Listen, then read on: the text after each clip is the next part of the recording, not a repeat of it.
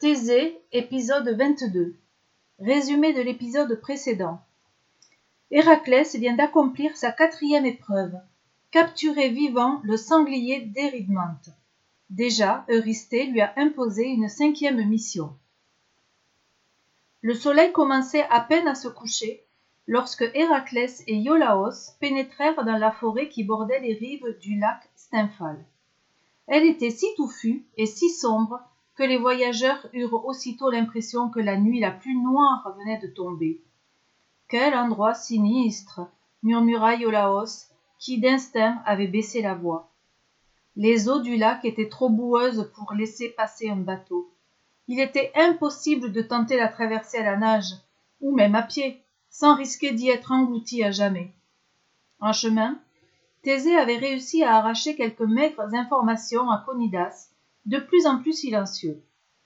Les oiseaux qu'Héraclès avait pour mission de chasser étaient terrifiants. Leurs excréments détruisaient les récoltes, ils dévoraient tous les hommes et les animaux qui s'approchaient d'eux. Mais à quoi ressemblent ces oiseaux avait demandé Thésée. Oh, tu le sauras bien assez tôt, avait répondu Conidas. Et voilà qu'eux aussi pénétraient dans l'obscure forêt. Ce que découvrit alors Thésée lui fit dresser les cheveux sur la tête.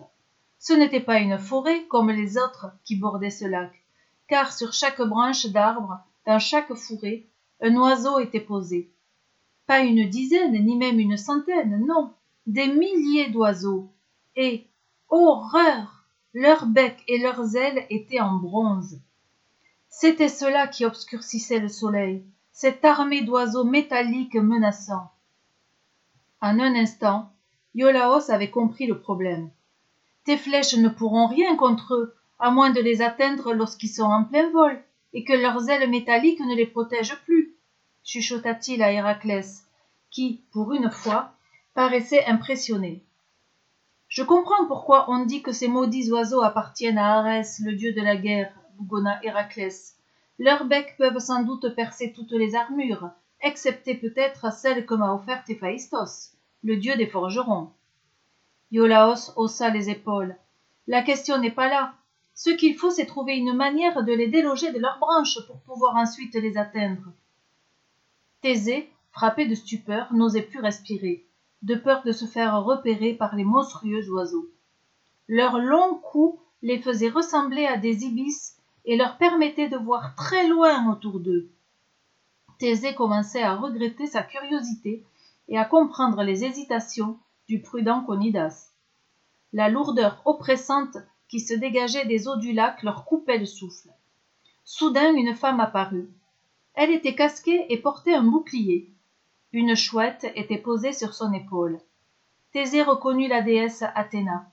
Il se réjouit de son arrivée. C'est elle qui avait déjà aidé Héraclès contre l'hydre de Lerne, elle serait sûrement encore d'un précieux secours.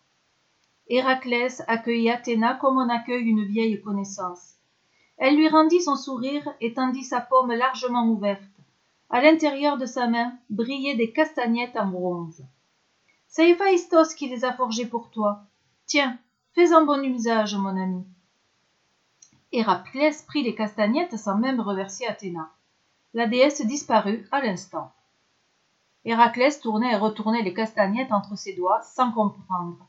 Dans ses immenses mains, le petit instrument de musique paraissait ridicule.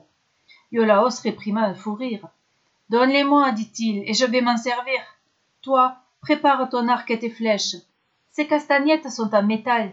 Elles vont faire un tel bruit que les oiseaux affolés s'envoleront. Ça y est, Héraclès avait compris. Il arracha brutalement les castagnettes des mains de Iolaos. Non, c'est moi qui fais le bruit, ordonna-t-il comme un enfant autorisé à faire du chahut. Aussitôt dit, aussitôt fait. Il se mit à claquer des instruments de bronze avec une telle énergie qu'il déclencha un énorme vacarme. Thésée et Conidas furent obligés de se boucher les oreilles. Avec sa force, Héraclès avait produit un son d'une grande violence. Le bruit résonnait sur les ailes en bronze des oiseaux et ne cessait de s'amplifier. C'était insupportable. D'ailleurs, les oiseaux qui ne le supportèrent pas. Ils quittèrent les arbres sur lesquels ils étaient perchés pour fuir le vacarme. Ils s'envolèrent en un nuage spectaculaire, une énorme masse sombre cachant tout à fait le soleil. C'était horrible à voir. Héraclès n'eut plus qu'à viser et à tirer ses flèches à tour de bras. Il était si habile à l'arc qu'il ne lui fallut pas plus de dix minutes pour tuer tous les oiseaux jusqu'au dernier. Fier de son travail, Héraclès exulta. T'as vu, Iolaos? Tu as vu comment je les ai massacrés, hein? Thésée était épaté par la prouesse de son cousin. Mais qu'aurait fait le héros sans l'aide de la déesse Athéna et celle de Iolaos? Manifestement, Héraclès avait déjà oublié leur intervention. En approchant de Mycène, Héraclès fanfaronnait. Allez vite, je suis pressé qu'Eurysthée me donne un autre travail à accomplir. Je m'amuse trop. Ces paroles, aussitôt rapportées au roi Eurysthée, eurent le don de le mettre en colère. Ah oui, tu t'amuses, Gredin. Eh bien, avec l'épreuve que je te réserve maintenant, on va voir si tu t'amuses encore. À suivre.